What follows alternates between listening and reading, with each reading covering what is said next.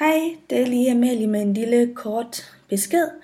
Øhm, her er vores episode seksten, men øhm, vi havde lidt problemer med lyden de første fem til ti minutter, øhm, så den er lidt mærkelig. Det er fordi vi optager den live, og der har vi nogle mikrofoner på, som ikke lyder, eller de driller os rigtig meget. Øhm, men vi tager dem af efter, ja, jeg gætter på sådan noget otte minutter eller sådan noget. Så de første cirka otte minutter er lyden rigtig træls, og så bliver lyden fin igen. Så øh, man behøver ikke at give op på episoden, før, øh, før man lige har hørt lidt længere hen. Yes, jamen øh, god fornøjelse. Hej hej. Du lytter til Harry Pottcast på Aarhus Studenterradio. Mit navn er Nanna Bille Cornelsen, og med mig har jeg Amalie Dalhoff Hermansen. Yes. Og i dag er vi lidt et særligt sted. Vi sidder nemlig på Vallekilde Højskole og laver et kapitel. Det er sådan lidt sjovt. Ja. Hej til jer. det, vi har jo sådan set været her i en time, så, så vi har faktisk sagt hej. Men ja, men, øh, men ja. Øh, lige lidt info til jer, der lytter med på iTunes. Øh, lyden er lidt underlig, og det er fordi, at vi ikke fik øh, reserveret det rette udstyr i tide. Der var nogen, der troede, at det kunne vi sagtens få, men der er jo så folkemøde lige nu. Der er simpelthen nogen, der er til folkemøde på Bornholm, og de har taget det udstyr med, vi plejer at have. Så hvis lyden er lidt øh, mærkelig, så er det derfor. Jeg har prøvet at rette op på det, men øh, ja. Vi har gjort det, vi kunne. Vi har gjort, hvad vi kunne, yes. Øhm, tilbage til det, det handler om. Ja. I dag, der skal vi snakke om kapitel seksten, Hemmelighedernes Kammer. Og nu er der måske nogen af jer, der tænker, nå, okay, det er det, der sker inde i Hemmelighedernes Kammer. Det er det ikke. Vi skal først ned i Hemmelighedernes Kammer. Så tager vi den der lidt ud. Det var fordi, den, den øh, larmer simpelthen mærkeligt sådan. Nå, øh, ja, men skal jeg ikke starte med at give et lille resume? Jo, det synes jeg. Øh, først og fremmest, jo ja, en lidt misvisende titel. Vi kommer faktisk ikke ned i kammeret. Vi kommer på vej mm. ned til kammeret. Mm. Øh, første del af kapitlet handler om, at øh, der er noget håb på skolen. Mandrakerne, som er dem her, der kan øh, bruges til at øh, hvad hedder sådan noget, afforstene de forstenede, mm-hmm. er snart klar til at, øh, at blive brugt. Og øh, derudover så kommer Harry og Ron... Ron? Så kommer Harry og Ron op i hospitalsfløjen, øh, hvor Hermione ligger, og øh, hun har jo simpelthen regnet hele hemmeligheden ud bag Hemmelighedernes Kammer. Og øh, det øh, giver jo også noget håb i forhold til at kunne regne ud, hvad der skal ske. Så sker der så bagefter det modsatte af håb. Ginny, hun bliver taget til fange. Vi regner med, at hun er død. Mm-hmm. Øh, heldigvis er hun ikke død. Det kan vi allerede spøge nu. Ja. Det sker ikke. Og så er der helt masser med Glitterik Smørhår, fordi han øh, blev så sat på opgaven med at skulle finde Ginny og dræbe monstret, dræbe aftageren og jeg ved ikke hvad. Ting er jo med Glitterik, han påstår, at han er den her store helt, men i virkeligheden så stikker han jo af ved første sekund, der kommer et eller andet, der er farligt. Men det kommer vi til at snakke utrolig meget om. Det kommer vi til at snakke om. Øh, så kommer de ind på øh, toilettet, hvor Hulken og Hulda hun befinder sig, fordi de har nemlig regnet ud, at det her indgangen til Hemmelighedernes Kammer er. Og jeg tror, det er også det, vi kan se her i baggrunden på slidet. Der er lige indgangen bag ved Glitterik der ved toilettet. Øhm, og nede i indgangen til Hemmelighedernes Kammer under skolen, mm-hmm. prøver øh, Glitterik Smørhår så at øh, obliviate, hvad hedder det på dansk? Øh, forglemme dem, at fjerne deres hukommelse. Fjerne hukommelsen på, øh, på Harry og Ron, og det fører så til, at alle de her murbrokker falder ned, så Harry og Ron bliver adskilt fra hinanden, og Harry må fortsætte sin færd alene, ja. Som altid. Som altid. Det, det er jo det der ved, ved The Chosen One, der kan ikke være to. Præcis. Øhm, og ikke at forglemme, Glitterik forglemmer sig selv, og mister hukommelsen. Ja. Hvilket er en meget underholdende scene, men øhm, det skal vi ikke snakke om i det her kapitel faktisk. Det er først om et par kapitler. Ja, det er bog fem, så der var lidt tid. Ja. Godt. Yes, jamen øh, før vi går videre med karakterafsnittet, så har vi lovet øh, lytterne her i salen lige at stille muligheden for at stille spørgsmål. Så er der nogen, der vil spørge med nu? Nej, så fortsætter vi til vores karakterer. Så kan det være, der kommer et eller andet. øhm, jeg har i dag tre karakterer, eller tre til fire, fordi Harry og Ron ser sådan lidt som en enhed. Øhm, men, de opererer øhm, også meget sammen i den de her De to bog. Er rigtig meget sammen, ja. Så, øhm, så de, de bliver slået lidt sammen. Og så har jeg Glitterik og Ginny.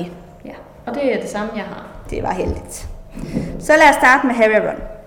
Øhm, noget af det første, jeg synes var lidt interessant i det her kapitel, det er, at øh, de misbruger Hermiones tragedie mm-hmm. for at kunne øh, slippe for øh, McGonagalls vrede, eller mm-hmm. hvad man skal sige. Du mener det her, at der er et øjeblik, hvor at de er på vej ind på Huldas toilet, fordi de ved, tror, at det er indgangen til Hemmelighedernes Kammer, og bliver så stanset af McGonagall lige ude foran toilettet.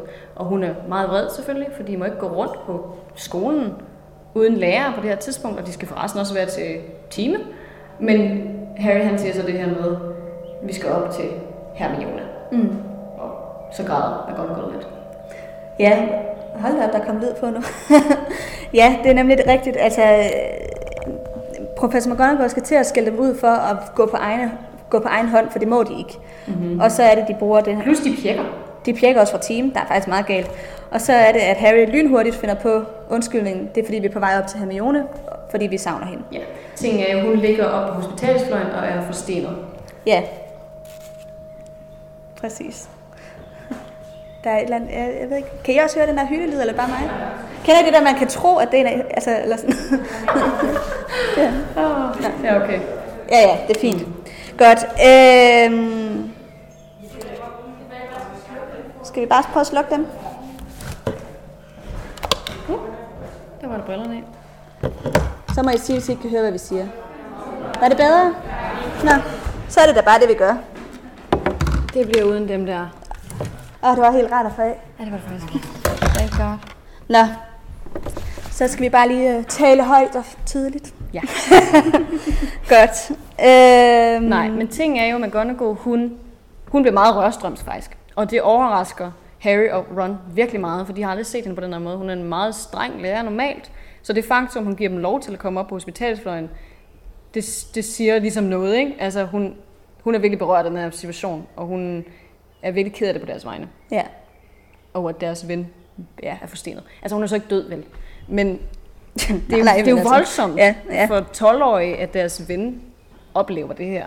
Men det virker ikke så berørt af det. Nej, det gør de nemlig ikke. Det, altså, det, de, de tænker meget mere over, at de skal snakke med Hulda, end, at de, end de tænker over, hvordan Hermione har det. Altså, lige præcis. De har ligesom accepteret situationen, at der kan lige ikke ske noget med endnu. Det er lidt lige meget. Ja. Jeg tænker faktisk også øh, generelt den her situation med Hermione. Det er lidt sjovt, de ikke har været, altså har opdaget det papir, fordi de finder jo en, en side i hendes hånd op på hospitalsløjen, at de ikke har opdaget den noget før. Fordi ja, det siger også noget om, at de ikke rigtig har besøgt hende før. Ja. Fordi de opdager den lige med det samme, de kommer derop, og en af dem tager hende i hånden, og så kan de mærke, at der er noget papir inde i hånden, mm-hmm. der ligesom sådan har gemt sig. Ja. Så det, det siger også, altså det fortæller os jo, at de ikke har prøvet at gøre det før. Ja, men tænker, nu de har nok sådan tænkt, hun er forstenet. Nå, okay, det kan vi ikke rigtig bruge til noget. Man kan jo alligevel ikke tale med forstenede mennesker, som der også er en af dem, der tænker, Harry nok. Nej, Madame Pomfrey. Ja, men de accepterer jo så det faktum, at det er helt rigtigt. Ja, ja, det er rigtigt. Hvilket det yes. også er. Ja. Øhm, men nej, du tænker, at de misbruger McGonagalls øh, tillid og Hermiones tragedie? Ja, det synes jeg, de gør. Jeg synes, det er lidt, øh, faktisk lidt træls, den måde, de gør det på. Ja. Jamen, jeg kan godt være enig med dig. Jeg fik sådan lige sådan en, det var faktisk ikke så pænt gjort, især fordi de er bare meget glade over, at det lykkes. Ja, Ron han siger faktisk direkte, det var den bedste løgnhistorie, du nogensinde har fundet på. Altså sådan helt øh, benovet, står der oven i købet. Ja, ja. De er bare sådan, yes. Ja. Det kunne faktisk ikke blive bedre, det her. Og McGonagall, hun står bare og siger, det er så synd for de her små drenge, de mangler deres venner. Ej, ja, den er ikke helt god. Skal vi ikke blive enige om det? Jo. Men så kommer de så op til Hulda på toilettet, og det synes jeg er en ret interessant øh, samtale, de har der. Mm. Synes du også det? Ja, altså for første gang nogensinde, så spørger de hende jo faktisk, hvorfor hun er død. Ja, og hvordan hun døde. Ja. Ja, og det, det, og det er lidt sjovt, fordi Hulda, hun bliver jo sådan helt smiret over det. Hun mm-hmm. er sådan helt, uh, I vil vide, hvordan jeg døde. Altså, ja. Sådan, endelig er der nogen, der spørger mig. Endelig er der nogen, der har lyst til at vide det. Altså, hun, hun, der står, hun har fryd i stemmen. Det er, sådan, mm. det er lidt sjovt. Jamen, jeg tror, hun finder det meget smirende, de interesserer sig for hende på den måde. Og jeg tror også, at folk har været ret ligeglade med hende i alle de år, hun har været der som spøgelse. Så det betyder ligesom noget. Altså, det er ligesom at sige, du har, hvor har du købt din kjole henne til en normal kvinde? Her der er det så bare et spøgelse, ikke? Jo. Så øhm, ja, det var, det var lidt pudsigt. Det overrasker mig også, at de ikke har spurgt hende noget før. Men det er måske det her med, at... Men de er ikke interesseret i at snakke med hende. Nej. De andre gange, hvor de har været inde på toilettet, der har der været for at bruge den der polyjuice-elixir, og der har hun bare været i vejen. Altså, de, de synes, hun var så irriterende, når hun var der. Ja. Så de har jo ikke spurgt hende ind til noget. Det er bare så mærkeligt, for alle de andre spøgelser på slottet er gamle mennesker. Altså de er også fra tilbage i tiden. Det er den fede munk og øh, næsten hovedløs, som nikker de der karakterer. De er jo fra middelalderen. Ja. Og Hulda er en elev i, ja. i den her elevuniform, som er ret ny. I kan godt se, at hun ikke bare er fra, det ved jeg ikke. Det er faktisk ikke tænkt om, det er rigtigt. Ja. Ja, er det, ikke, det er sådan lidt overraskende, fordi hun stikker ud blandt de der spøgelser. Så det er mærkeligt, at der ikke er nogen af dem, der har overvejet det. Ja. Tænkte, hvorfor fanden er hun død? Hun er, altså, skuespillerne er jo så et eller andet sted i trediverne. Men, ja, hvilket er lidt misvisende. Ja, men, men den ja. rigtige Hulda dør jo som sådan noget, øh, som tredje og fjerde års elev, ja. Så hun er teenager. Så det er sådan lidt pudsigt. Hvad siger du? femte års. års elev. Ah, tak. Yes. Det er det, man kan ikke altid huske det hele. Øhm, men nej, det er nemlig rigtigt. Hun afslører sig det her med, at med de gule øjne og den her vislende slangestemme, så de tænker, okay, der må være et eller andet her. Det må være badeværelset, hvor der er indgangen til ja, kammeret. Altså de regner jo selv, altså Hermione havde regnet det mest ud, og så regner de resten ud. Mm-hmm. Ja. Men det gode er jo så, at vi får ligesom en gennemgang af sådan Harrys og, altså, tankerækken. Mm-hmm. Altså det her, det er jo en basilisk, det ved I jo godt alle sammen. Som er en kæmpe stor slange.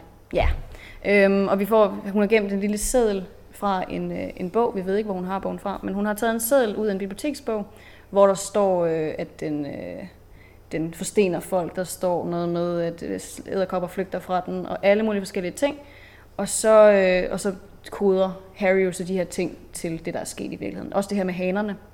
Hanen er basiliskens værste fjende, og det bliver jo så også myrdet ret tidligt i den her bog. Ja. Øhm, og så har hun så skrevet nederst på sedlen, rør, hvilket er en henvisning til de øh, afløbsrør, som er rundt omkring om sko i skolen, hvilket er dem, den bruger til, bevæge til rundt. At komme rundt. Ja. Ja. Men det er jo ret nyt, der er blevet installeret rør.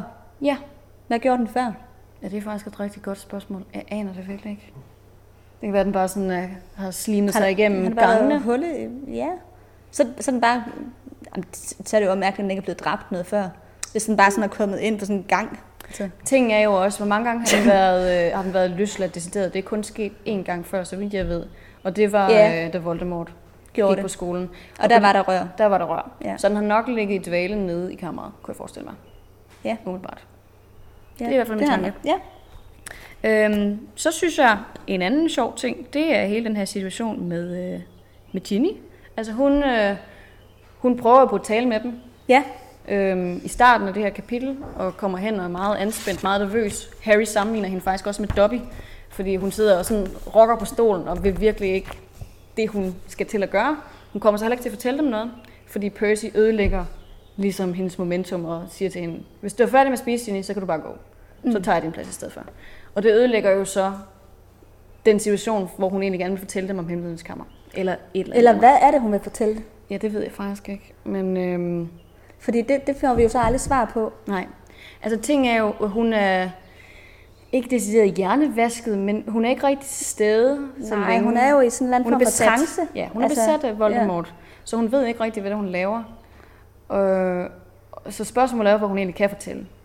Hun kan nok ja, sige... fordi hun ved, at hun, hun, det fortæller hun også senere, hun vågner op og har blod på hænderne fra de der haner, hun har slået ihjel, og... har fjer over det hele, og hun, hun kan også sådan, lige pludselig er hun nogle mærkelige steder, hvor hun ikke lige vidste, mm-hmm. hvordan hun var kommet derhen. Så hun ved jo godt, hun har nogle blackouts. Hun ved bare ikke helt, hvad der foregår med Nej. De der blackouts. Og hun er jo ven med Romeo Gåde, Ditlev Junior, som ja. Han hedder. Øhm, Jeg elsker, han hedder Romeo. Ja, det er et frygteligt navn. øhm, altså, hun kommunikerer jo med ham via bogen, og hun ved godt, at der er et eller andet helt galt med det der. Den, det, er ikke, det, der sker med den bog, ja. Det er ikke en positiv ting. Øhm, så hun ved godt, der er et eller andet galt, men jeg ved faktisk ikke, hvad hun kan fortælle, fordi hun kan jo ikke fortælle noget om situationen. Nej, hun kan jo, nok ikke, hun kan jo egentlig ikke sige andet, end at der er noget galt, jeg ved bare ikke, hvad det er. Ja, og det har noget med mig at gøre. Ja. Kunne jeg i hvert fald forestille mig.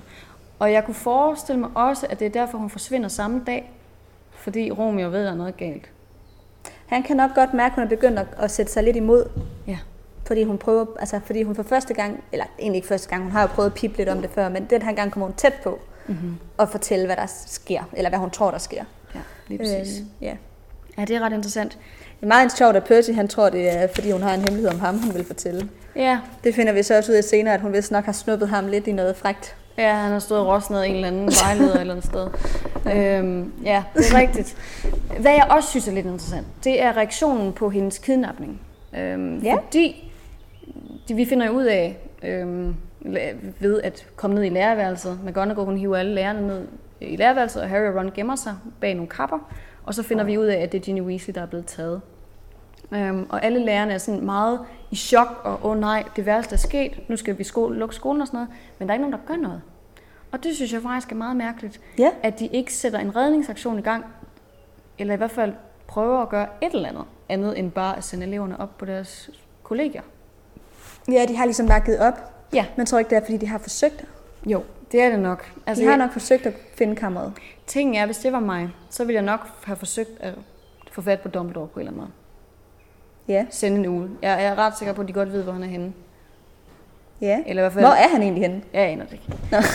det, det er faktisk et rigtig godt spørgsmål. Hvor tager han hen, når han forsvinder fra Hogwarts? Ja. Sidder og chiller op i et eller andet tårn, sikkert. Jamen, altså, jeg, jeg kan ikke rigtig forestille mig ham her ferie. Altså, sådan en Dumbledore på Bahamas med en... Nej, sidder ude i den forbudte skov i et eller andet træhus, eller... Nej, det gør han nok ikke. Han må have en eller anden residens et eller andet sted, have en lejlighed i London, eller et eller andet tosset. Ja. Jeg ved det faktisk. Han må jo have et sted, han tager hen i hvert fald. Jeg har overhovedet ikke overvejet det. Det er meget mærkeligt. Øhm... Også fordi han ikke rigtig nogen venner. Jeg ved, eller, eller det har han, men oh, jeg ved ikke, hvem, men nogen han skulle overnatte hos. Det ved jeg virkelig ikke. Jamen altså, jeg tænker ikke, han er så langt væk. Men hvor det skulle være henne, det ved jeg ikke. Han kan jo nok godt trylle et hus op et eller andet sted, hvis han har lyst. Ja, det han kan selv. Alt. Jamen, det er jo det, han kan. Men, øh, men nej, deres, altså, deres meget apatiske reaktion overraskede mig virkelig. Mm. Fordi jeg tænkte, I må kunne gøre et eller andet ved det her. De gør jo så det, at de sender glitterik ud. Ja. Men det ved de nok godt, det kommer til at give så ja, meget afkast. Altså, det er jo i dyb sarkasme, at de gør det. Yeah. De er virkelig, altså... altså Ej, men du har jo snakket så meget om de her monstre, og... Det kan du jo sagtens. Du har jo talt hele tiden om, at du vidste, hvor basilisken var og sådan nogle ting. Mm. Øh, men i virkeligheden er der jo ikke nogen af dem, der vil have ham til at gå ud og lede efter den, fordi han er jo bare til besvær. Ja. Men de regner jo heller ikke med, at han finder den. Nej, men det fik mig også til at tænke på, hvad er det egentlig, de, hvad er det, de vil få, altså, have ud af det? At de sender ham ud for at lede efter Hemmelighedernes Kammer nu. Fordi de ved godt, det, det er en mission, der vil mislykkes. Mm. Enten så finder han det og bliver slået ihjel. Hvilket så er lidt makabert, at de sender yeah. ham ud, ikke? Eller også så tænker de, at han flygter og lader dem være i fred, hvilket også er det, han prøver på. Mm-hmm. Eller også så vil de bare afsløre, hvor dårlig en troldmand han er. Jeg ved ikke rigtig, ja. hvad, hvad deres motiv er. Ja. Altså jeg tænker, det må være nummer to, at han simpelthen bare smutter fra skolen. Så de får fred fra ham? Lige præcis. Fordi jeg tænker, øhm, at afsløre ham, det er et mærkeligt spild af energi på det her tidspunkt. Altså skolen er ved at lukke. Ja. Der er nogen, der øh, muligvis er død. Så er det sgu lidt mærkeligt tidspunkt at hævne sig på en dårlig lærer. Og være sådan et, du, ja. du det er at få det bedste ud af en dårlig situation. Det er det, helt sikkert. Men øh, ja, ej, jeg, jeg må sige, jeg tror, at det er sådan en, øh, vi hader dig, vil du godt fuck af. Ja. Please, smut. Og det er så også det, han prøver på, inden han bliver stoppet af Ron og Harry, kan man så godt sige. Mm. Øhm, det er, ja, det er generelt lidt pudsigt. Ting er jo også, Harry og Ron, de vælger at gå til Glitterik med de informationer, de finder. Ja. Hvilket jeg overhovedet ikke forstår. De har jo overhørt den her samtale inde i lærerværelset, om at øh, lærerne beder Glitterik gå ud og lede efter basilisken. Mm-hmm. Øhm, og de tænker så, det er hans mission, vi må gå til ham med de informationer. Men tingen er jo så, at det er overhovedet ikke det, han regner med, at han skal gøre. Nej, og det er også sjovt, fordi de ved jo godt, at han er en dårlig troldmand. Ja. Altså, det har de regnet ud. Så det, at de overhovedet kan tro på, at han har fundet ud af, hvor kammeret er, det giver ingen mening, jeg fordi det har, de har regnet ud, at han ikke kan finde ud af noget. Ja, ja. Han er en løgner og overdriver totalt meget. Det giver ja. ingen mening, at de skulle gå til ham. Jeg tænkte også, så går du til McGonagall. Ja, en altså, der kunne gøre noget reelt. Lige præcis. Det, det øjeblik, I opdager, hvor indgangen er henne, og I kan åbne det med slangevisken, gå til McGonagall. Men, men det har vi jo også set gang på gang i de her bøger. De tænker sig ikke om. Nej. Altså, det, det er jo fordi, vi har noget retrospekt viden, og mm-hmm. altså... Hvis de havde tænkt sig om generelt, så var der mange ting, der ikke var gået galt. Ja. Sirius var ikke død. Nej, eksempelvis. Det er helt rigtigt. Men, øh, men jeg tænker så også, hvordan havde McGonagall ageret, hvis hun havde fået de her informationer? Hvad havde hun rent faktisk gjort? Så tror jeg, hun havde fået fat på Dumbledore. Ja. Det har og så tror jeg, at hende og Dumbledore var taget med dem ned i kammeret. Eller måske var Dumbledore ikke. Måske var hun bare taget med dem ned i kammeret. Jeg tror måske, at hun havde sagt, tak for indsatsen, drenge. Nu tager vi lærerne derned. Øh, og så tager de måske Harry med til at åbne døren. Ja, de bliver nødt til at få ham med til at... Ja. Ellers så skal de op til ham først. Altså sådan en recording af ja. hans slangevæske. En diktafon med. Ja, ting ja. er jo så bare, at Ginny når nok at dø, inden de når dertil. Ja. Også inden Dumbledore når, når, når kommer tilbage, inden, altså hvis det er tilfældet, hvis ja. det er det, man godt og går vel at gøre. Ja, ja. Så Ginny når at dø, ret sandsynligt, hvis det er det, der sker. Mm. Øhm, men jeg tænker, hun nok ville have gjort noget ved det. Ja. Jeg kunne ikke forestille mig, at hun ville sige, okay, det er fint, men vi, vi kan ikke overskue det her, vi bliver nødt til at altså, få alle de andre elever ud først. Ja. Det er jo, hun er meget retskaffen, men jeg føler også, hun er sådan, det er nemmere for dem at gøre det her, at mm. agere selv, fordi det går hurtigere, og så er de også bedre sikret. Ikke? Men det giver ikke nogen mening til Glitterik med overhovedet. Det forstår jeg ikke. Det hænger overhovedet ikke sammen. Han er jo totalt ubrugelig. Synes du? Det fører os lidt videre til Glitterik. Så mm-hmm. skal vi snakke lidt om ham? Det synes jeg. Han viser lidt øh, sin sande natur. Ja, det siger altså, både Harry og Ron, men også os som læser, har jo hele tiden vidst, at han var ikke... Altså, han var noget for sig. Ja. Ja, altså... Øh, han... Øh, har hele tiden virket meget overlegen. Altså alle de her små ting, at han sender hundrede valentinskort til sig selv, eller hvad det var, han gjorde, ikke? Og for, ja, han, man har hele tiden haft på fornemmelsen, at der også nok er blevet pyntet lidt på noget i de der bøger, han mm-hmm. altså så stolt af. Og det finder vi så også ud af, fordi Glitterik afslører så for Harry Ron, at han faktisk overhovedet ikke har gjort noget som helst af det, der står i bøgerne. Det er mm-hmm. alle mulige andre, der har gjort det. Ja. Og så har han bare lavet øh, forglemmelsesbesværgelsen på dem. Ja, der tænker jeg dog, når han er så umulig en troldmand, hvordan har han så kunne overmande sådan nogle virkelig dygtige troldmænd og hekse? Han har jo vundet prisen for årets charmespil mange gange. Ja, det er også det, jeg tænker, at det må simpelthen være, fordi han er så charmerende, at han kan bare sidde og være sådan, gud ja, fortæl mig mere om det, ej hvor spændende. Og når så folk, de lige virkelig er faldet ind i den der, du er min, du er min nye buddy, så laver ja, han selv, en oblivator på. Ja, ja, fuldstændig. Han, han er rigtig god til at få folk, som han gerne vil have til at kunne lide sig, til at kunne lide sig, tror jeg. Ja, på nærlærerne. Altså på nær dem, der kan gennemskue det, ja. ja. Men det er rigtigt, det, det er utroligt, der ikke er nogen flere, der har gennemskuet ham mm. før, egentlig. Ja, det overrasker virkelig også mig. Og ting er jo også med lærerne og hele den her situation, hvor han prøver på at stikke af. Han tror jo faktisk, at de mener det. Han har overhovedet ikke fattet, at de at mener det, altså de siger det dybt sarkastisk, at han skal gå ind og ud og lede efter basilisken, ikke? Mm. Han tænker, åh nej, de regner altså med, at, at det er det, jeg skal nu, men de står altså med sådan et, vil du ikke godt bare skride? Ja, ja. McGonagall altså, siger direkte, så slap jeg af med ham. Ja. ja. Det, det er sjovt, at han overhovedet ikke har nogen selvindsigt. Ja, det har han ikke. Han har ingen selv. Altså, det er jo, så kommer vi også tilbage til den der kapitel med duelklubben, hvor ham mm-hmm. og, og Snape står på scenen, ja. Hvor han ikke opfanger, at Snape han sender ham de vildeste dræberblikke. Ja. Og Harry, han er bare sådan, huh. Jeg Hvis vil... øjne kunne dræbe. Ja. Jamen, det, jeg tror, det er det, han tænker det på et tidspunkt. Det, Men den, det den evne har Glitterik ikke. Han Nej. Kan ikke se ind af. Han kan ikke finde ud af, hvordan virker jeg på andre mennesker. Nej, det er rigtigt. Og det må på en eller anden måde være skønt at have det på den måde, og samtidig være... Så folk, der er på den måde, er jo bare vildt irriterende. Ja, og det er han i sandhed. Vi har også talt lidt tidligere om, hvorfor han er, som han er. Jeg mindes, han var den... eneste ud af tre søskende, som var en troldmand, og derfor havde hans mor forkælet ham virkelig meget som barn. Ja. Og derfor er han så også blevet sådan her, og tror virkelig, at han er det mest fantastiske menneske på jorden.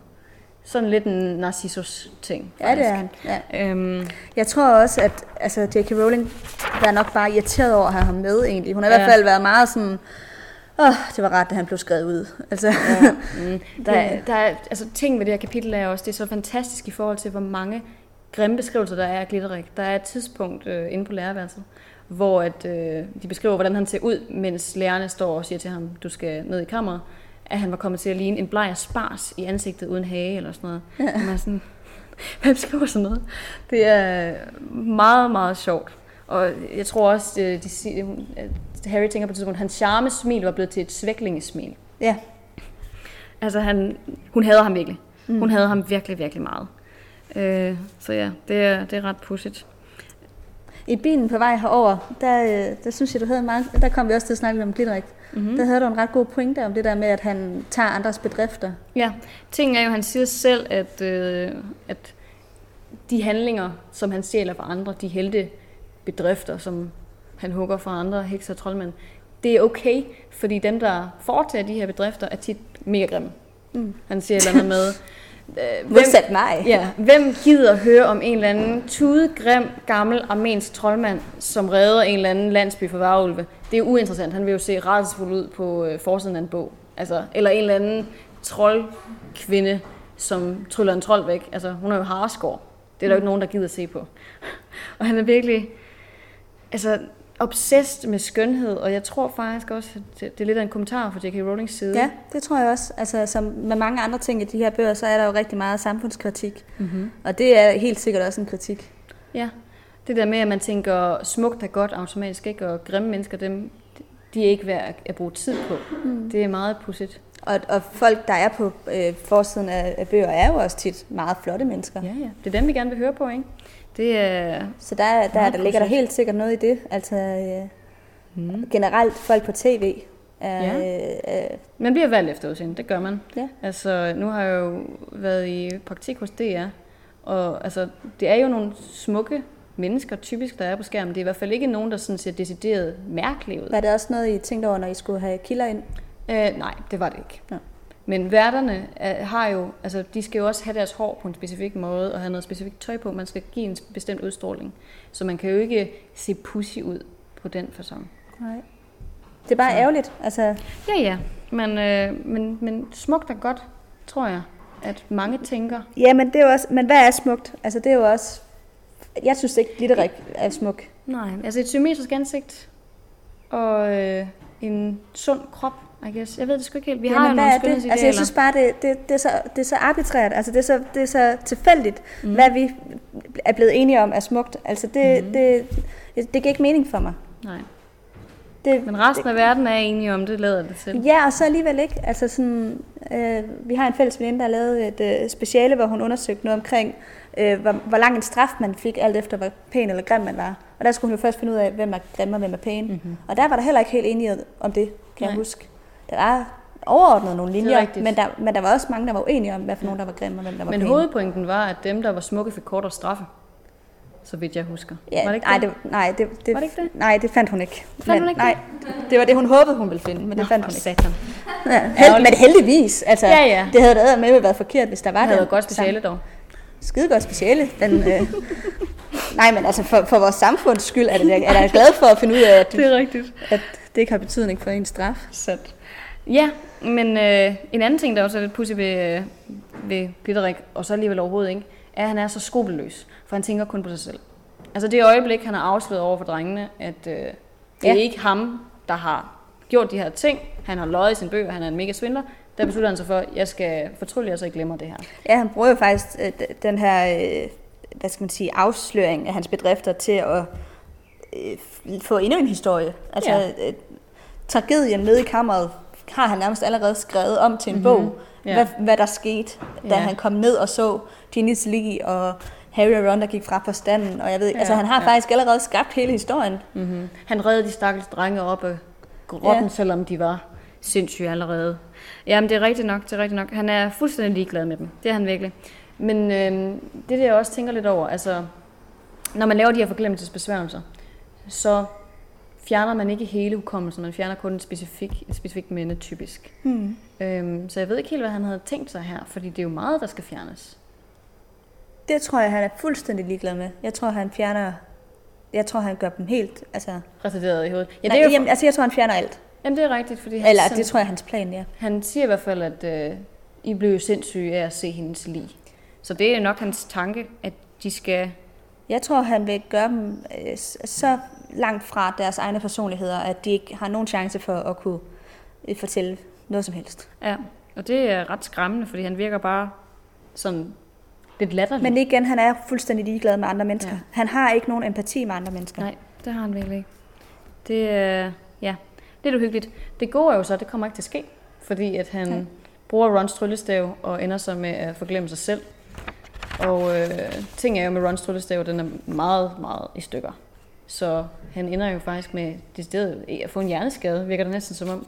Ja, han mistede i hvert fald selv hele hukommelsen. Ja, øhm, det er jo noget af det, vi kommer lidt mere ind på i, øh, hvad hedder det, i den magiske verden. Men så vidt jeg husker, så kan han kun huske, hvordan man skriver kursiv, og han virkelig godt kan lide at skrive autografer. Ja. Det er det eneste, der er tilbage. Men ja, ja, det er jo, hvad der sker. Karma, I guess. Ja. Øhm, det tror jeg var vores øh, karakterafsnit. Ja, jeg har faktisk lige én ting. Lad du mærke til, hvad for en øh, besværgelse Harry han brugte mod Glitterik? Han brugte Expelliarmus. Ja, er det ikke første gang, han bruger dem? Jo, det tror jeg faktisk, du har ret i. Fordi Snape lærer dem det under duelkrigen. Ja, lige præcis. Det er også lidt sjovt, han lærer dem at Snape, synes jeg. Det er faktisk rigtigt. Det har jeg aldrig overvejet. Men ja, altså, det er bare øh, interessant, fordi den besværgelse, det er den der Expelliarmus, det er den, hvor man får noget til at forsvinde. Eller sådan. Ja, folk til at slippe tryllestaven. Det tager mere. Ja, lige præcis. Øhm, det betyder faktisk også, at det tager mere på latin. Mm. Hvad hedder det? Øhm, ja, altså... Det, det, det tror jeg jo, faktisk er første gang, han bruger den reelt. Ja. Det den er jo Harrys altså sådan hovedbesværgelse. Det er jo den, han det er bruger kendetegn. Hver gang mod Voldemort. Ja. Og den, der redder ham lige. Ikke særlig opfindsom i virkeligheden. Nej. Han bruger den hver gang. Han er ikke særlig kreativ. Nej. men, øh, men lige i den her situation, der fungerer det virkelig godt. Ja. Og igen, Glitterik bliver meget overrumplet. Og jeg tror, det er fordi, som du sagde tidligere, han vinder på charmen. Det er ikke fordi, han er dygtig. Det er fordi, han er lækker. Og det er derfor jeg bare sådan, ja okay, fint nok. Det, du snakker bare videre, og så opfanger de ikke, at han rent faktisk er ved at ødelægge deres liv fuldstændig. Øhm, noget andet, der også var sjovt, lige med Glitterik og det her med at forglemme folk. Der er jo mange andre mennesker, der har været vidne til de her handlinger. Ja. Blandt andet var der en troldmand, der havde ja, fået varulvene til at forsvinde fra en landsby, som havde terroriseret dem. Det ved landsbyen jo godt, hvem det er, der har gjort det. Så det er bare lidt pudsigt. Så er der jo mange, der skal... glemme lige pludselig. Ja, det tror jeg da også. Så er det da gået rundt og gjort det ved dem alle sammen. Enten det, eller så tænker han, jeg skriver min bog på engelsk, så er det ligegyldigt, at det her, det skete i Armenien. Nå ja, det er måske. Ja, det er rigtigt. Ja. Mm.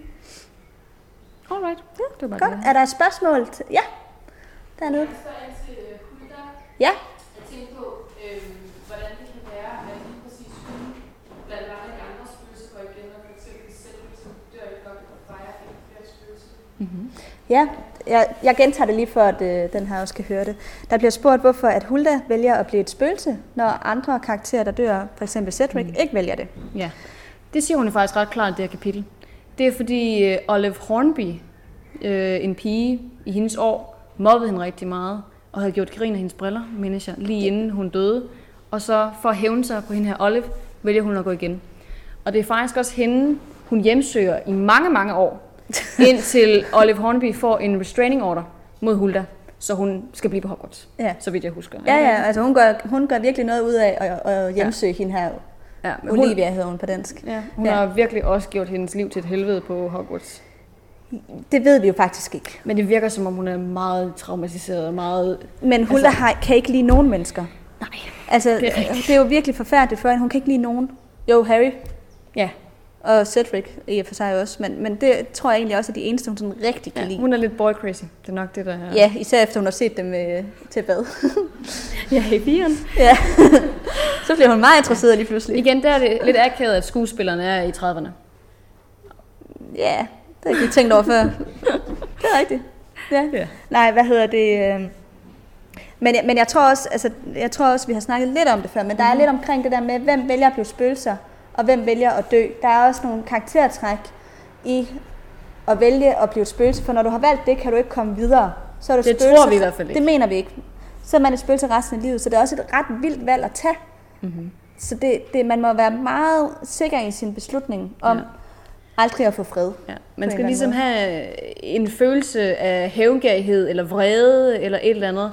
Der skal være et eller andet uafsluttet, der gør, at man ja. Vælger at forblive et spøgelse. Jeg tror, vi skal have færdig de syv dødssynder. Altså, du skal virkelig have et eller andet dybt, dybt ønske, som du ikke har fået indfriet, og som du holder fast ved. Ja. Du vil virkelig hævne dig på nogen. Du vil virkelig ødelægge nogens liv, eller et eller andet den retning. Være dybt jaloux, hvad ved jeg, sådan noget den retning, ikke? Mm. Øhm, ja. Er det alle, der bestemmer over for valget om at kunne blive? Øh, om at kunne blive et spøgelse? Det ved vi faktisk altså, det ikke. Det ved vi ikke, men det tror jeg lidt ud fra den samtale, der er til sidst i bog syv mellem Harry og Dumbledore.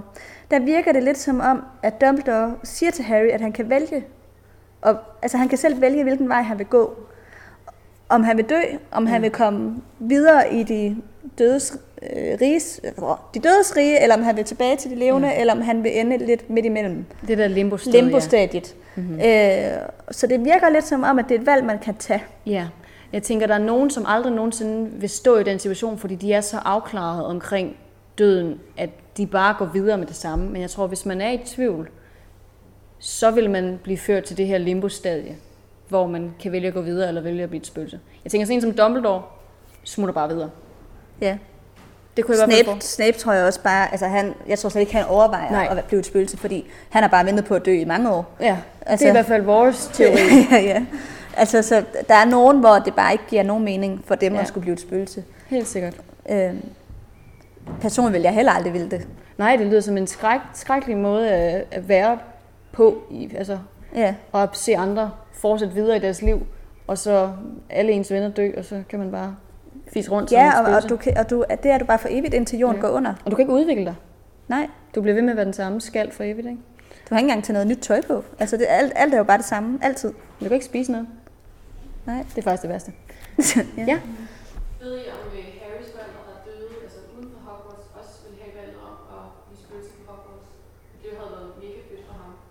Altså, øh, der er jo mange... Åh, øh, øh, jeg skal lige gentage det, ja. Sorry. Øh, om... Øh, Der bliver spurgt, om Harrys forældre også kunne få valget om at blive spøgelser på Hogwarts. Fordi det kunne have været fedt for Harry at have dem der. Mm. For det første tror jeg aldrig, at Harrys forældre vil overveje at blive spøgelser. Det tror Nej. Jeg slet ikke ligger i deres personlighed. Men der er jo mange af de spøgelser, der er på Hogwarts, som ikke er døde på Hogwarts. Ja, det er Så det, det, kan, det kan godt lade sig gøre at blive et spøgelse på Hogwarts, selvom man ikke er død der. Det kan jo tænkes, at Ministeriet for Magi indsamler spøgelser, som er muggelsteder. For at sikre sig, at de ikke forstyrrer muglerne. Eller at muglerne spotter dem. Og så yeah. siger, okay, du har, du har generet en masse mennesker her. Hvad med, at vi tager dig til Hogwarts i stedet for, hvor du ikke rigtig generer nogen? Yeah. For ligesom, de kan jo ikke fjerne spøgelserne. Spøgelser kan ikke forsvinde sådan, de kan ikke dø. Det ser vi jo også med hovedlyset Nick i den her bog, yeah. at han bliver forstenet, men han kan jo ikke, eller det gør han, han jo dø. faktisk. Han dør jo faktisk, fordi han kigger direkte på basilisken, men det kan han ikke. Det er Nej. Lidt en mærkelig ting. øhm, men ja... Også fordi han bliver ikke rigtig forstenet, fordi han er stadig gennem, ja. Altså han, man kan stadig komme igennem ham. Ja, han er sådan sort og mærkelig. Han er bare sådan en muggenspøgelse. Ja, eller noget. Altså det, kan, det tror jeg faktisk er den bedste måde at beskrive det på.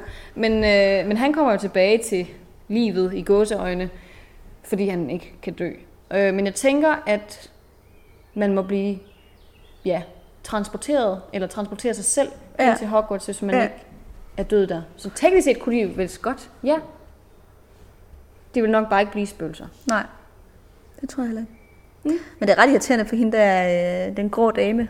Fordi hun, hende, der er øh, øh, spøgelse fra Ravenclaw. Mm-hmm. Fordi den blodige baron, som er spøgelse fra Slytherin, han er ulykkeligt forelsket i hende, og bliver bare ligesom ved med sådan at stalk hende. Og, stalk hende. Og de, hun, ja. Hun får bare lige fred. Han Nej. Er der bare hele tiden. Nej, jeg mener faktisk, det var ham, der mødte hende, og så bagefter gik selvmord. Ja, der er og i hvert fald et eller andet sådan noget ulykkelig kærlighed der. Ja, ja, det er ret nederen. Ja. Ja. Yes, er der flere spørgsmål? Så går vi videre til den magiske verden. Jeg ved ikke, hvorfor jeg sagde det på den måde. Skal jeg starte, eller vil du starte? Øhm, du må godt starte. Ja.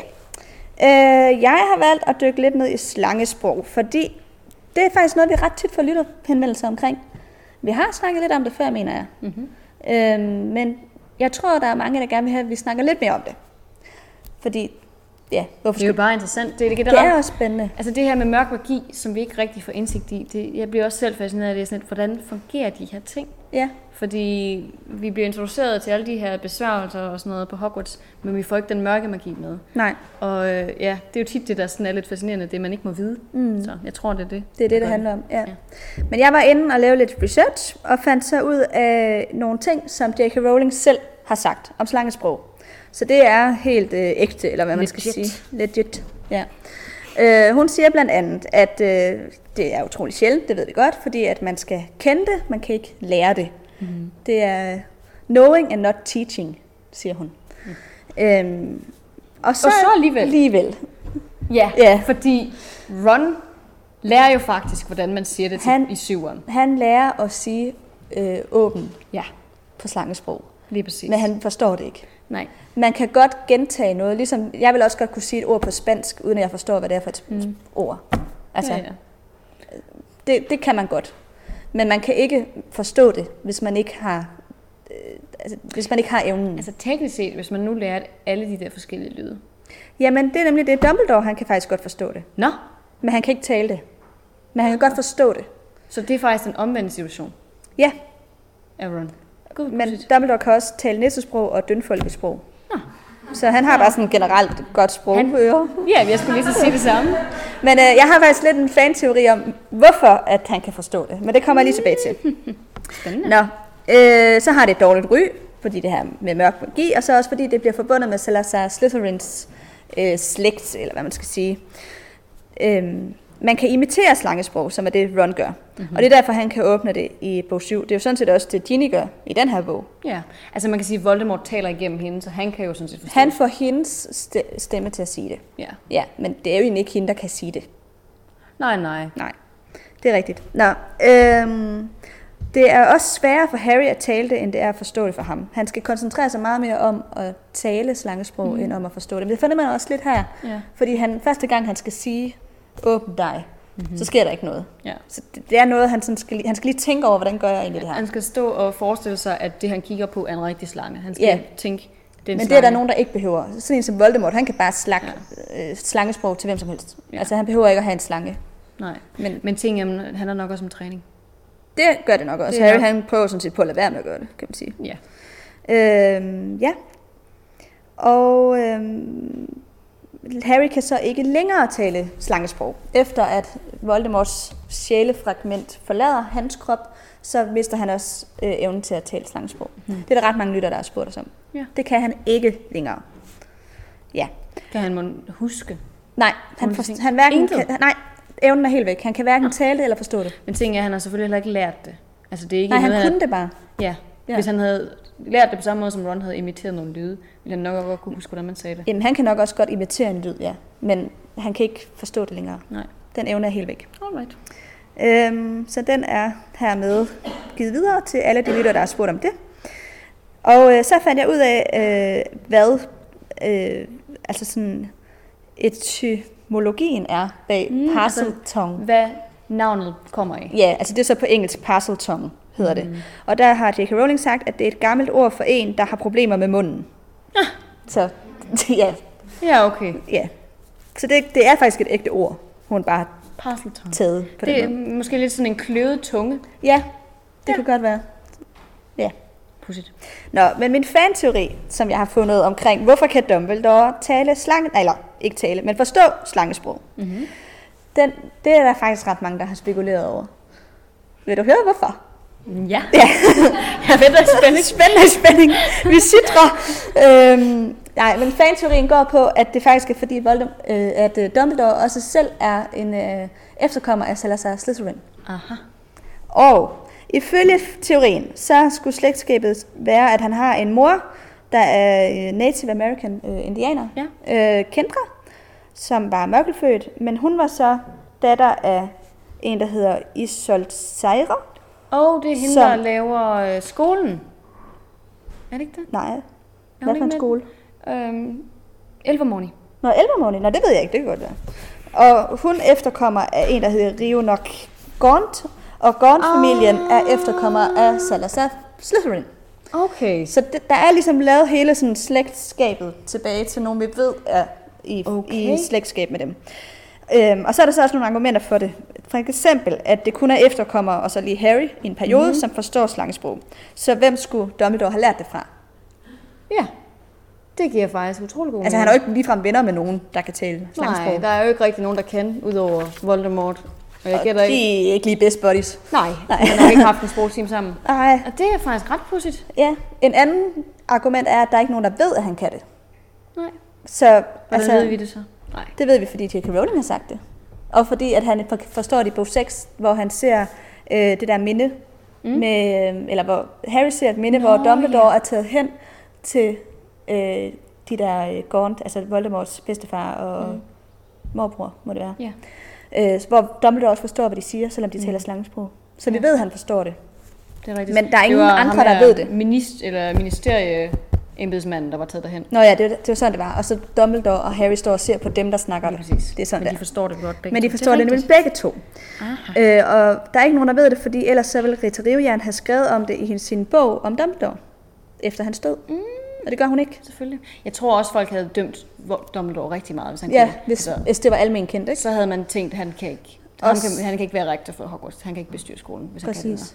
Og så er der et modargument, der siger, jamen Dumbledore er jo en af verdens dygtigste troldmænd, han har jo nok bare lært det. Mm-hmm. Men der er jo mange andre dygtige troldmænd i historien, ikke? Grindelwald, øh, Merlin, Nicolas Flamel, øh, Selma Grunewald, de forstår mm. det ikke. Nej. Så det er ikke et argument, at han er bare dygtig. Nej, tænker jeg også, hvordan, igen, hvis det kun er Voldemort, der kan det, hvordan skulle han så lære det? Skulle han have lært det af en bog? Der kunne du jo ikke lære sit lyde. Og, og eftersom man ikke kan lære det, men forstået, at ja. man bare kunne det, det ja. evne.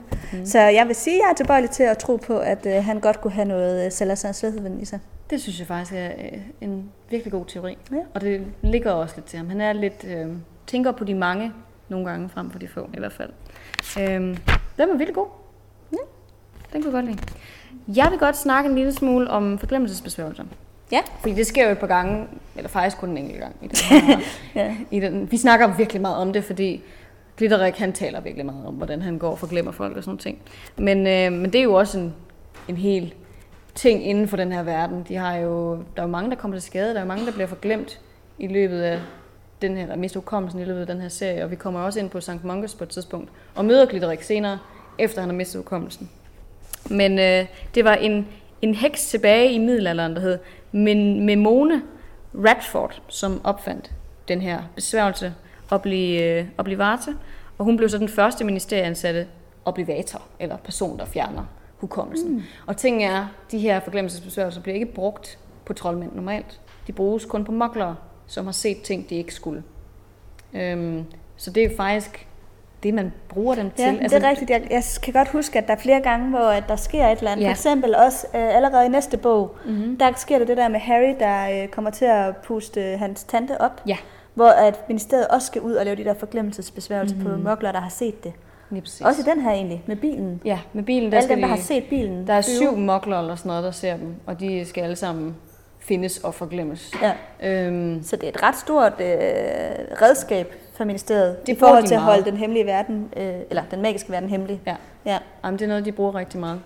Øhm, men, men ting er, man skal fjerne specifikt minde. Det er det, man bruger det til. Man bruger det ikke til at fuldstændig slette folks hukommelse. Det er at fjerne en, en, et specifikt minde. Hermione, hun sletter jo sådan set. Ja, hun sletter sig selv ja, det er for rigtigt. alle hendes ja. altså forældres minder, men, men tanken bag ja. er at fjerne noget specifikt. Øh, men hvis man ikke gør det rigtigt, kan man godt slette hele hukommelsen eller give folk hjerneskade. Og det er jo så det, der sker her med Glitterik. Han bliver måske ikke decideret hjerneskadet, men han mister hele sin hukommelse. Hvorfor han så... Ej, jeg synes også, han bliver lidt hjerneskadet. Ja. Han er i hvert fald ikke for kvik bagefter. Vi møder ham jo i bog fem, hvor han taler om det her med, vil ikke have min autograf, og se hvor flot jeg kan skrive og sådan noget ting. Han, kan ikke rigtig, han har ikke rigtig andet tilbage, og den eneste grund til, at han kan huske det, er, fordi han har været igennem genoptræning. Ja. Men øhm, man kan godt få hukommelsen tilbage gennem tortur. Gennem tortur? Ja. Nå? Og det sker også i bog fire, fordi øh, Voldemort og øh, Peter Pettigrew, de øh, torturerer Bertha Jorkins, som er en heks, oh, ja. der har set uh, Barty Crouch Junior hjemme hos... Det er jo en meget længere forklaring. Ja. Men alt det, der sker i bog fire med Barty Crouch Junior, og han bliver... Jeg skulle jo egentlig sidde i Azkaban. Ja. Men, men hun opdager jo så, at han ikke sidder i Azkaban, og Barty Crouch fjerner så hukommelsen på som hende. Som de så får tortureret til, at hun kan forstå det til sidst. Lige Eller præcis. kan huske det til sidst. Lige præcis. Ja. Så kommer mindet tilbage igen. Øhm, så man kan godt... huske nogle skrækkelige ting, ja. hvis man bliver tortureret til det. Øhm, og det var det, jeg havde ja. om den magiske verden. Nice. Er der spørgsmål fra salen? Ja, dig her. Hvordan ved man, at Dumbledore ikke kan tale slangesprog? Hvis han, ja. ja, der bliver spurgt, øh, hvorfor ved man, at han ikke kan tale slangesprog, Dumbledore, men forstår det? Mm. Det ved man, fordi J K. Rowling har sagt det. ja. Guds ord. Hun har, han, øh, han taler det aldrig til, til nogen. Øh, og hun har besluttet sig for, i den måde, hun har skrevet om ham, at... Øh, det kan han ikke. At det kan ikke. Så, ja, yeah, det er derfor. ja, der er noget. De siger jo, at der er slags slangesprog, men både i etteren og i toeren, når han snakker med uden at løbe, ja. snakker med helt udlaget. Det er rigtigt. Der bliver spurgt om det her med, at Harry han har svært ved at snakke slangesprog, men han gør det ret ubesvaret i bog et, øh, og også... senere i den her slange. Jeg tror, at så længe han ikke selv er bevidst om det, der forstår han ikke helt, hvad der sker. Altså, jeg tror, det er det, det, det der, der med, når man skal gøre det på kommando. Ja. Det er ligesom at cykle, ikke? Kan du ikke cykle? Ja, nej, men jeg mener, hvis man skal til at begynde at tænke over selve bevægelsen for meget, ja. det kan man... Nej, det er måske et dårligt eksempel. nej, men jeg kender det... Altså, nu for eksempel spiller jeg klaver. Ja. Men når jeg begynder at tænke over, hvad det egentlig er, jeg gør, når jeg spiller klaver, mm-hmm. så, så går det galt. Altså, ja. så, så, så, så ødelægger man, så, så går det galt for mig. Fordi det ligger naturligt ja, for en, ikke? Så jeg skal gøre det, uden at jeg tænker. Ja. ja, og det er nok lidt det samme, der sker her. Det er bare noget, han kan. Og det, i situationen er det ikke mærkeligt for ham, at han, eller det er det mærkeligt for ham, at han taler med den her slange. Men han er sådan, ja okay, fair nok. Men han er svært ved det også i den forstand, at han kan ikke tale slangesprog, hvis der ikke er en slange til stede. Han kan kun tale til en rigtig slange. Ja. Hvor at sådan en som Voldemort kan tale det hele tiden. Ja, og gør det også hele tiden. Ja. Blæser sig lidt faktisk. Ja. Ja, der er noget. Jeg tænker bare det, jeg siger, at han kun kan snakke, når der er en rigtig slange foran. Hvordan fungerer det sådan, at hans, hans hænder, han snakker almindeligt, og så når der er en slange foran ham, så bliver det bare til slangesprog? Eller hvordan? Ja, det er lige præcis sådan, det fungerer. At han, når han ser en slange, så slanger han til den slange på det sprog, slangen forstår. Han er ikke selv bevidst om det. Han ved jo heller ikke, han gør det i bog et. Eller i den her bog, da han taler til slangen under øh, duelklubben. Nej, der ved han heller ikke, at han taler et andet sprog. Øhm, så det, det er et eller andet, der sker et eller andet op i hjernen på ham, hvor at, at han ubevidst ja. opfanger det som øh, en samtalepartner han, ja. eller noget. Der er jo også en slange i øh, altså Nagini, som snakker til ham i bog syv, hvor han heller ikke opfanger, altså hvor Nagini er gemt inde er i et ligs krop, det er hvilket er ret makabert, og han opfanger ikke, at det er, at, at det er et lig, han snakker Nej. med. Og ting er jo, at Hermione kan godt høre, at den gamle dame ikke siger noget, men bare står sådan. Ja. Det er faktisk en mega ulækker scene. Det bliver spændende at snakke om det. Ja, øhm, ja. Er der andre spørgsmål? Nej?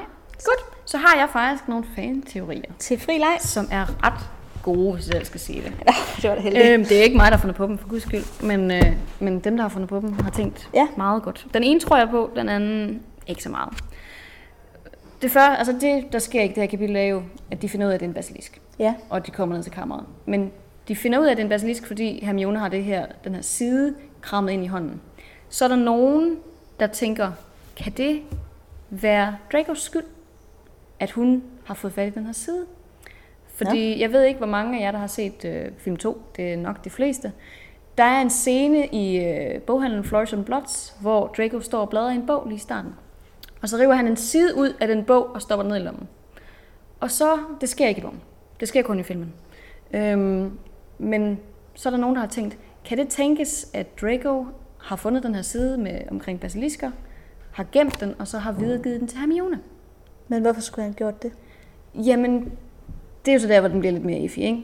De, altså tanken er jo så, okay, han har hørt sin far snakke om basilisken derhjemme. Mm. Jeg er ikke helt personligt sikker på, om, om Lucius Malfoy ved, at det er en basilisk, men fred være med det.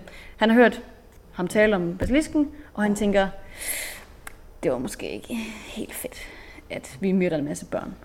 Mm. Og så øh, har han fundet den der side inde i boghandlen, har gemt den, og da den så begynder at øh, terrorisere skolen, der tænker han, okay, jeg bliver nødt til at gøre et eller andet for at kunne hjælpe, og så giver han til siden til Hermione. Det skulle i hvert fald være argumentet. Øhm, ja. Ting er jo så også, folk har været meget, okay, kan Hermione finde på at rive en side ud af en bog? Ja, det har jeg også tænkt.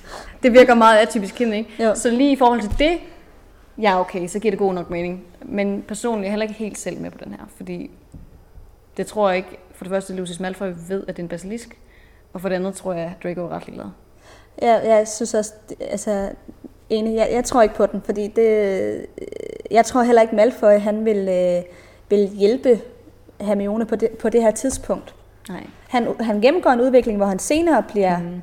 kommer mere over på den gode side, men på nuværende tidspunkt er han øh, stadig inde i den her øh, totalt forblændet. forblændet had til alle mokler. Han bliver jo faktisk også decideret ked af at høre, at mandrakerne snart er færdige, ja. så de forstenede kan komme til live igen. Han er jo også ked af over, at Hermione ikke dør. Ja. Så det er han jo decideret jeg, tidligere i bogen. Så jeg tror ikke på, at det er ham, der har hjulpet hende. Nej, jeg er heller ikke med på den. Men den anden til gengæld ja. handler om Glitterik. Ja. Det har vi jo talt om. Han er meget charmerende. Folk kan virkelig godt lide ham. Hvilket måske også er, hvordan han har fortryllet en masse mennesker og stjålet deres historier. Øhm, og det er jo især kvinder, der er tiltrukket af ham. Her går teorien så på, at øh, det minder lidt om den måde, mænd er tiltrukket af Fleur Delacour i bog fire. Ja. Så måske Glitterik har noget vila i sig. Ja. En vila er jo det her magiske kvindevæsen, som øh, ja, kan besnære mænd. Ja. Og det er det, Fleur Delacour gør lidt i bog fire. Hun er jo kun halv eller, halv, eller en fjerdedel hviler, så det er ja. ikke særlig meget. Meget, meget, meget smukke kvinder, som alle ja. skulle blive meget fascineret af. Lige præcis. Og det er lidt det samme, der sker her med, med Glitterik, og folk, de er sådan, ja, de, især Hermione, det overrasker, og vores gang på gang, hvor meget hun falder for hans charme. Ja. Fordi hun er altså logisk. Så øhm, jeg synes egentlig, at der er ja, lidt... det kunne han da godt have. Ja. Et andet argument var, at øh, siden Dumbledore jo øh, er gay, kunne det også være grund til, at han havde lukket ham ind på skolen. Mm. Fordi at, altså, ja. at den virker også på altså, ham. Fordi det er jo også et af mine største undringer ved den her bog, det er, hvorfor er Glitterik overhovedet blevet lærer Jamen, jeg ved det på henne. Den her skole? Så det kan da godt være, at Dumbledore ja. har tænkt... Øh, Haps. Ja. Altså, jeg... jeg skal ikke dømme ham, Nej. hvis det er tilfældet. Altså, jeg, jeg ved sgu ikke, om jeg køber den der med Dumbledore. Men jeg Nej. synes, at der er et eller andet ved den der tiltrækningskraft, han har, som ja. jeg synes er lidt mystisk. Som er underlig. Ja. Og det er helt sikkert mærkeligt, hvordan han er kommet ind på skolen. For så vidt jeg husker, har J K. Rowling skrevet et eller andet sted, at øh, Dumbledore så det lidt som en joke, mm. og han gerne ville sådan afsløre ham. Jeg tror, vi har talt om det første gang, vi møder Glitterik i den her bog. Yeah. At han er sådan... Nå ja, vi kan lige så godt få afsløret, hvor stor en svindler han er. Men det virker bare dumt at udsætte alle eleverne for hans idioti i et år. Dumbledore er heller ikke hævngav på den måde, at han Nej. har behov for at afsløre folk. Nej. Jeg tror mere, det har handlet om det der med at vise, hvad en lærer også kan være. Ja, det tror jeg også. Og så det faktum, at der ikke har været nogen andre. Også det. Han var den eneste ansøger. Det er præcis. Ja. Men øh, køber du den?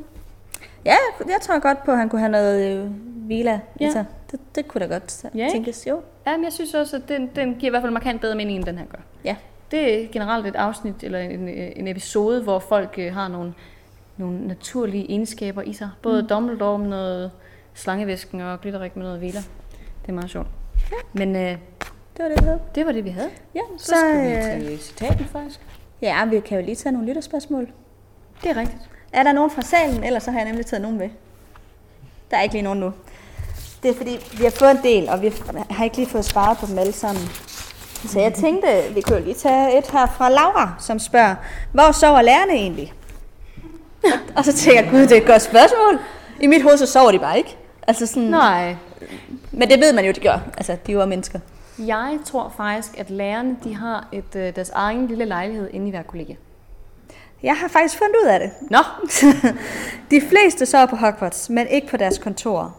Øhm, så de har et eller andet privat værelse et eller andet mm-hmm. sted på skolen. Ja. Øh, professor McGonagalls er tæt på hendes øh, på kollegiet. Altså så det er på, ikke inde i selve Men det er ikke inde på kol- øh, selve Gryffindor. Okay. Opholdsstuen. Men det er måske egentlig også meget rart for hende, fordi så bliver hun ikke forstyrret. Jamen, de har, det, de har det for sig selv et eller andet sted på okay. skolen. Men man kan også godt vælge at bo i Hogsmeade. Det er der også nogle gange nogen, der gør. Okay. Og så går de frem og tilbage. Hvem gør det, ved du det? Nej, men det er der nogle gange nogen, der har gjort. Alright. Så det er svaret til Laura. Nå. Men jeg synes egentlig, det var et meget godt spørgsmål. Det var det da også. Ja. Det har jeg aldrig overvejet. Så øh, er der en, der hedder Michael, som har spurgt, hvad synes I om, at henholdsvis Harry og Ginny og Ron og Hermione ender sammen i slutningen? Selv har jeg altid været meget større fan af, at Harry og Hermione burde være endt sammen. Øh, og J K. Rowling har faktisk også selv været ude at sige, at Harry og Hermione ville have været et bedre match end Hermione og Ron. Jeg tror dog, jeg er i mindre tal med at dele den holdning blandt Harry Potter-fans, så kunne være sjovt at høre jeres holdning til det. Hvem skulle Ron i stedet have været endt sammen med, har jeg så ikke lige noget bud på. Ingen sikkert. øhm Ja, altså hvad jeg... synes du om den? Det er faktisk også noget, der bliver diskuteret meget blandt fans. Altså jeg vil sige, første gang jeg læste bøgerne, der tror jeg, jeg synes, det var meget mærkeligt, at Ron og Hermione endte sammen. Ja. Der kunne jeg faktisk ikke se. Hvorfor? Nej, det kunne jeg ikke. Synes du så, at Harry og Hermione skulle ende sammen? Ja, første gang jeg læste dem, ja. der tror jeg, at øh, det var min tanke. Men jeg kan egentlig godt lide, at de er lidt mismatchet på en eller anden måde. Selvfølgelig er det meget det her krave søger mage, ikke? Det er det, som mm. par typisk finder sammen. Men de har alligevel oplevet så mange ting sammen. Så hvorfor skulle der ikke være altså, en kærlighed der? Og jeg kan også godt lide, at J K. Rowling har lagt de her subtile hints igennem hele bogen. Jeg synes altid, det er Ron, der er mere opmærksom på, at der er sket et eller andet med Hermione, og han bliver mere vred på hendes vegne, end Harry gør. Det er måske bare, fordi Harry ikke altid lige forstår, hvorfor han skal være vred over et eller andet. For eksempel ja. det her med mudder. Og fordi han har meget fokus han er meget i sit eget hoved, og ja. ej, hvad er det synd for mig? Ja. ja. Øhm, men altså... På et tidspunkt, der tror jeg, der tænkte jeg, at det var rigtigt, fordi hovedpersonerne skal ende sammen. Den, den gode fyr skal have skal have pigen, ikke? Øh, og hun er da den mest interessante kvindelige karakter, der er med i serien. Mm. Så hvorfor skulle Harry og Hermione igen sammen? Men øh, jeg tror, jeg har accepteret, at det er et godt match. Jeg har faktisk altid godt kunne lide, at de to endte sammen. Ja. Det har, det har jeg, jeg har altid synes, de passede godt sammen også. På at være helt ærlig. Ja, det synes jeg faktisk, de gør, fordi at de, de modspiller lidt hinanden. Altså, ja. Ja. Skændes meget. Ja, de minder mig faktisk lidt om mine egne forældre nogle gange. sådan, sådan jokeren og så øh, den seriøse. Det er ja. Også sådan lidt mine forældre. Ja, okay. Ja. Jeg ved ikke, jeg, jeg kan godt lide det. Altså med modsætninger. Ja, mm. Ja, hvad siger du? Det er, det er tidligere bogen, ja. Hvor at, øh, ved Hagrids hus, hvor øh, Ron og øh, Harry, ja. De er inde for at spørge Hagrid om, hvordan, øh, hvordan der ved øh, hemmeligheden er. Mm-hmm. Øh, der er det med, at øh, Dumbledore kommer ind og nærmest kigger på dem, mm-hmm. Hvor de ved. Og så er der et spørgsmål, øh, kan Dumbledore se usynlige ting? Eller hvorfor kigger han på dem? Ja, Dumbledore kan godt se dem der. Han, han har en eller anden evne til, det her, mener jeg, at J K. Rowling har... Ja, det er noget med, at J K. Rowling også har skrevet noget om, at han har en evne til at se igennem usynlighedsbesværgelser, og jeg ved ikke nødvendigvis kapper, men han kan i hvert fald godt fornemme, at der er noget der. Han ved godt, at, og han, han kan nok godt fornemme, kan han måske fornemme noget aura? Det ved jeg sgu ikke, om det er også en del af den her bog. Men jeg tror også, Dumbledore mm. kan læse tanker. Det kan han, han kan nok også godt høre, at de er derinde. Ja, det er rigtigt. Altså sådan, Spørgsmål... ud fra deres tanker. Mm. Spørgsmålet er så, om han kan se igennem kapper og usynlighedsbesværgelser, fordi han laver en besværgelse selv, eller om det er en naturlig evne, han har. Det er jo ikke helt til at vide. Vi har også selv diskuteret i bog et, hvor han finder Harry inde ved drømmespejlet, om han er sådan lidt usynlig som en ninja-agtig, render rundt og bare kan gøre sig usynlig, eller om det, han kan gøre sådan, at andre ikke ser ham. Altså, er det ham, der naturligt bliver det, eller opdager andre folk ham bare ikke? Ja. Men det er faktisk, det tror altså, jeg fordi jeg der er for eksempel en besværgelse over den der øh, på King's Cross Road i London, der hvor man går ind til den utætte kedel, der er der en eller anden besværgelse over, at alle mugglere, der går forbi, bare automatisk vil kigge over på den anden side af gaden, mm. fordi der er et eller andet, der er mere spændende derovre. Ja, de opdager den ikke. Så det er jo på en eller anden måde også en usynlighedsbesværgelse, mm-hmm. som han så kan gå imod på en eller anden måde. Ja. Ja, ja, det er ikke helt til at vide, om det er sig selv, eller om det er, om det er andre, han besværger. Sidst jeg var i London, der gik jeg og tænkte over, kan vide, hvor det ville ligge, hvis det var. Fordi vi gik på King's Cross Road. Selvfølgelig tænkte du det. Ja. Oh. Ja, nej. Øh, er der flere spørgsmål?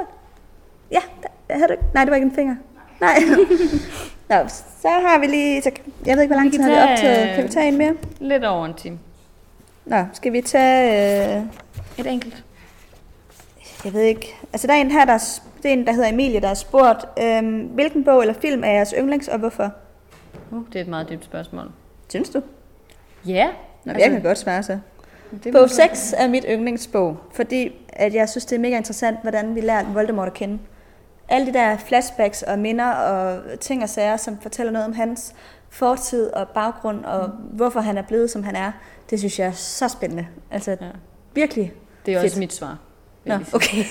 Men vi har også diskuteret det her før. Har vi det? Og det er bog seks, der er mest spændende. Men jeg synes, hver gang jeg siger til folk, at jeg kan faktisk ikke rigtig huske, hvordan filmen varierer fra bogen. Jeg har ikke set filmen lige så meget, som jeg har læst bøgerne. Så det er ikke øh, altså lidt tydeligt for mig, om de rent faktisk er gode. Jeg synes ikke, film seks er særlig god. Nej. Men jeg synes, bog seks er rigtig god. Ja. Filmen kan jeg bedst lide film tre, faktisk. Ja, den kan jeg ikke særlig godt lide. Nå? Men det er fordi øh, Christopher Columbus, som...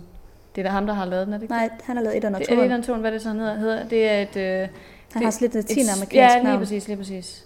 Ja, ham, der har lavet den, er jeg ikke så vild med, for den er meget sådan cookie. Den er meget komisk.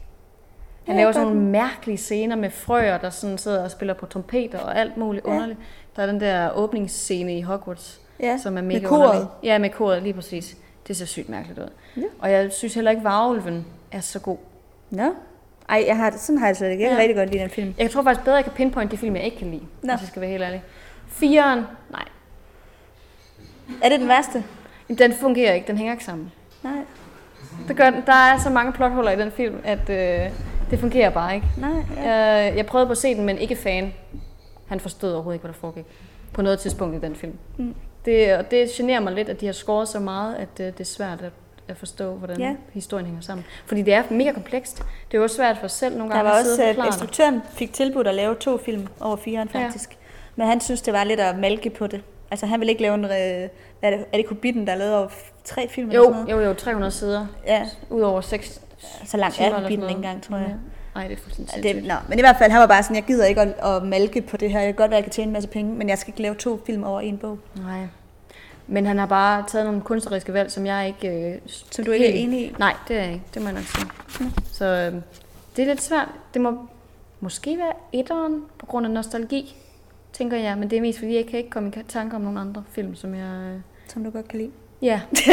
Nå. Nej, men jeg kan ikke, jeg kan ikke sådan skille dem i en sådan grad, at jeg rigtig kan vælge mellem de sidste. Ellers skulle det være sekseren, fordi det er her, hvor vi får alt det her med Voldemort. Mm. Ja. Skal vi sige, at det var det? Ja. Er der flere spørgsmål herindefra? Nej. Nej. Så godt. Tror jeg, at vi vil sige så tak vist. For i dag, og så vil vi slutte af med et citat. Ja. Og i dag er du, har du fået lov at vælge et, Nanna? Ja, det er nemlig mig, der har fået lov til at vælge et. Så det er bare dejligt, hvis jeg lige kan finde det faktisk. Mm, det er her. Og det er, nogle gange vælger vi nogen, der er ret komiske. Nogle gange vælger vi nogen, der er meget sene, for det skal ske næste gang. Og det er det, det sidste, fordi vi skal jo ind i Hemmelighedernes Kammer. Mm. Så øhm, han kunne ikke vende ryggen til nu, hvor de endelig havde fundet indgangen til Hemmelighedernes Kammer. Ikke, hvis der endnu var den mindste chance for, at Ginny var i live. Yes, og det kommer vi mere ind på næste gang, hvor vi så skal snakke om det kapitel, der hedder Slytherins aftager. Det glæder jeg mig til. Det bliver spændende. Og tusind tak, fordi vi måtte komme og besøge jer her i dag. Det var mega fedt.